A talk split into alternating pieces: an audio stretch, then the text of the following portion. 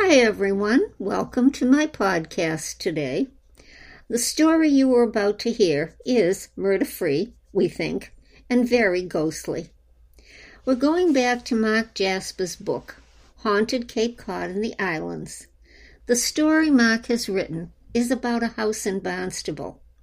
This story, he has titled it The Haunted Barn, B A R N. Remember, this book was published in 2002, and so much has changed since then. And I did research it, but it's the private residences now. So this is the story from Mark.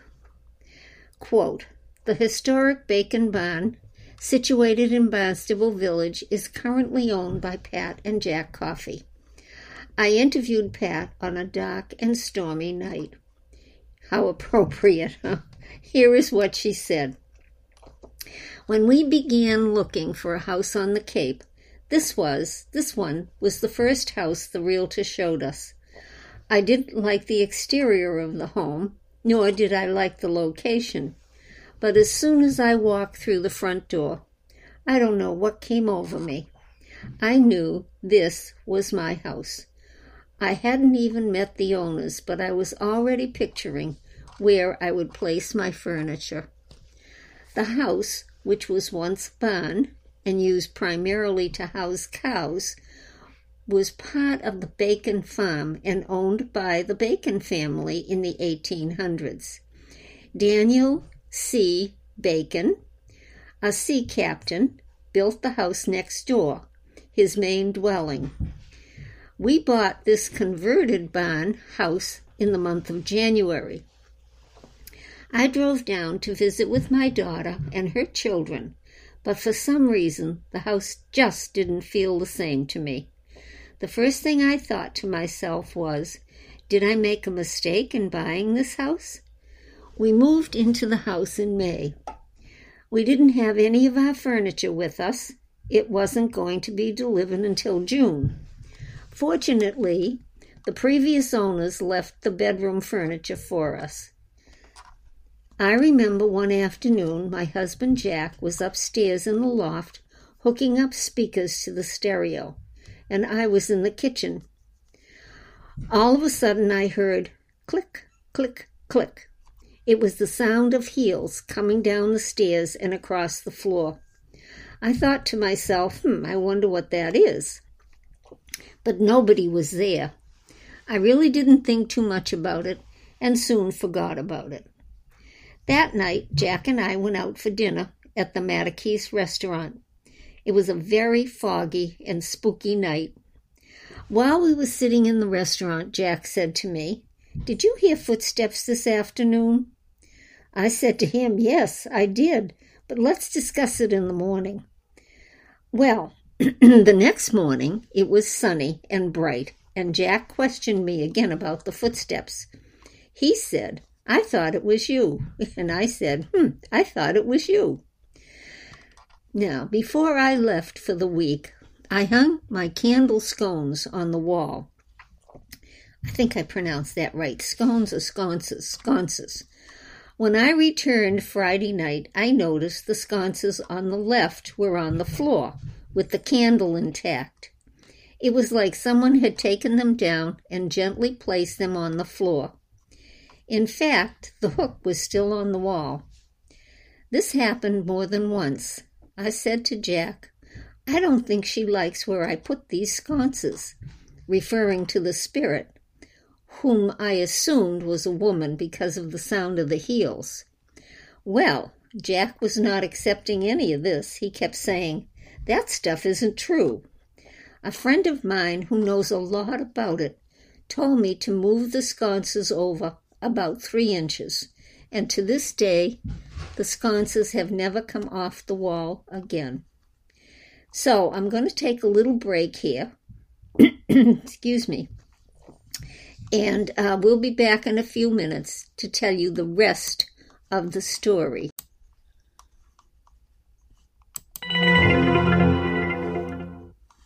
Hi, everyone. We're back. Um, and I hope things are a little quieter too in the background. Okay, now this is still, quote, the rest of the story.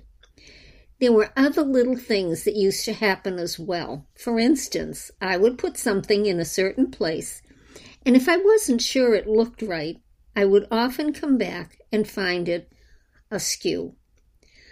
I would straighten whatever it was and leave the room only to come back and find it askew again. I also began to see this white haze whenever I walked up the staircase to the second floor. The haze began at the front bedroom and swept across the fireplace, just like a fog. Then it would disappear as if someone had sucked it up in a vacuum cleaner. Others who have visited the house have also witnessed this haze. The first summer was brutally hot. I believe it was the month of July when the children were down visiting. I was off Cape and didn't get home until five. When I walked in, there was no one home. The kitchen was a mess. There were dishes piled everywhere. Now, I'm sort of a neatnik, so I began to stack the dishes in the dishwasher. When I felt a presence, I looked up, and there standing on the rug in the hallway was a woman. She was petite, with beautiful gray hair. She was wearing a long black dress, but had no face. She was just standing there, and then she disappeared. My daughter and I have also seen a woman with long black hair sitting on the coffee table in the living room. She began to appear right after we bought the table, a couple of years after we moved in.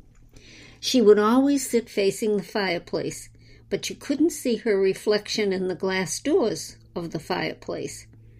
I believe it has been three years since we have seen her.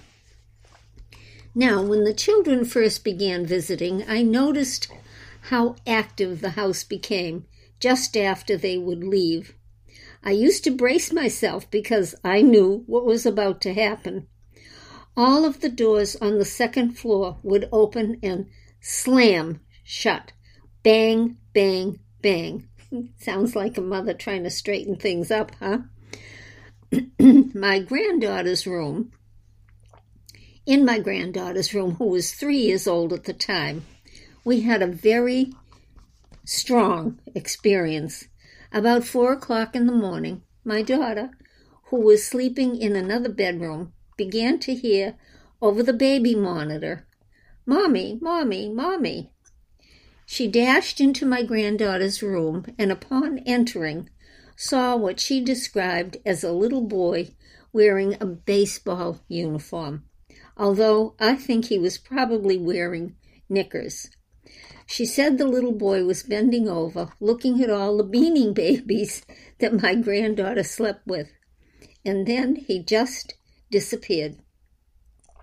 My granddaughter remained fast asleep. My daughter also told me that one morning she heard my granddaughter laughing and playing in her room. She said she walked into the room and asked her who she was playing with. My granddaughter replied, The lady. My daughter asked if she was scared, and she replied, No, she's funny. She makes me laugh.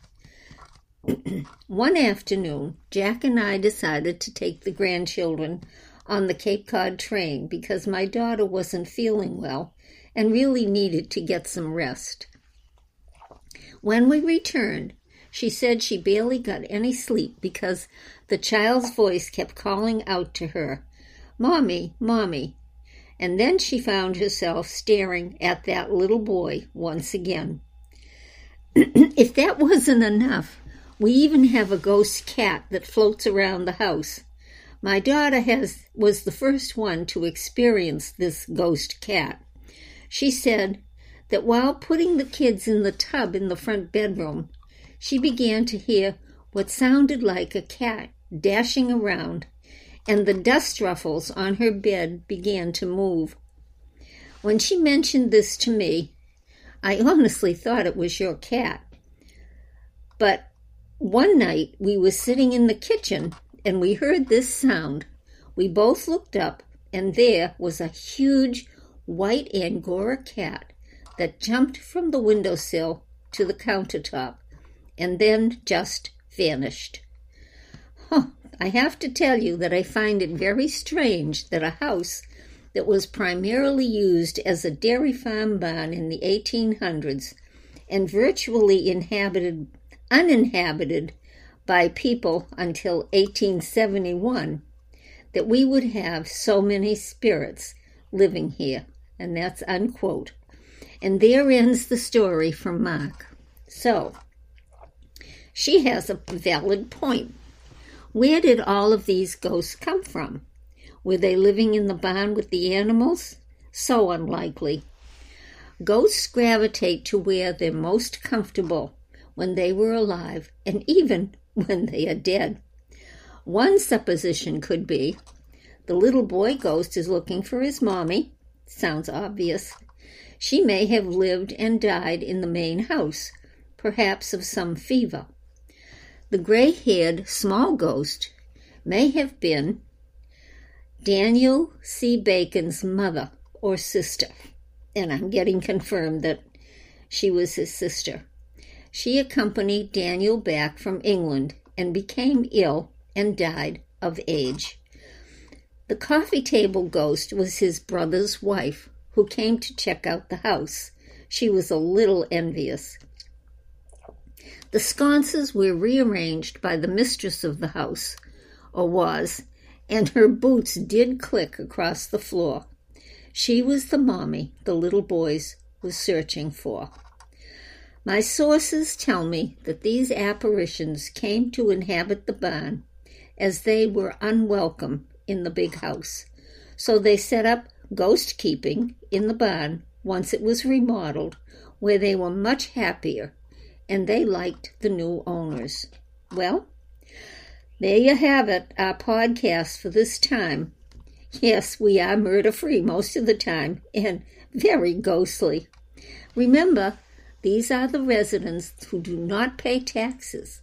How on earth would they do that? And imagine the currency. that would be fun, huh? No idea what will come next. I have no idea what the next podcast will be about. Thanks for listening. By the way, tell your friends. And if you want to tell us about your ghostly experiences, we have a direct line ghostly.residents at gmail.com. Thanks for listening and stay tuned. Talk to you next time. Thanks. Bye.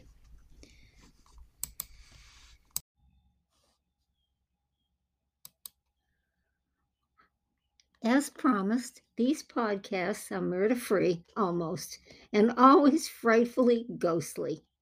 If you or someone you know has had a ghostly experience, give them our free email address ghostly.residents at gmail.com.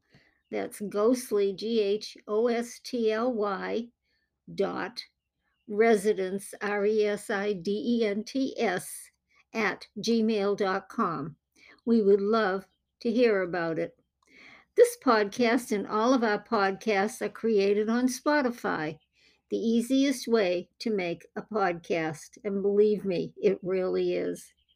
The written transcript can be found on our website, https colon slash slash cape codwriters.net. Uh, now, there is a poll at the end of this podcast in case you want to comment. We would really appreciate any comments or ideas you may have. Thanks for listening.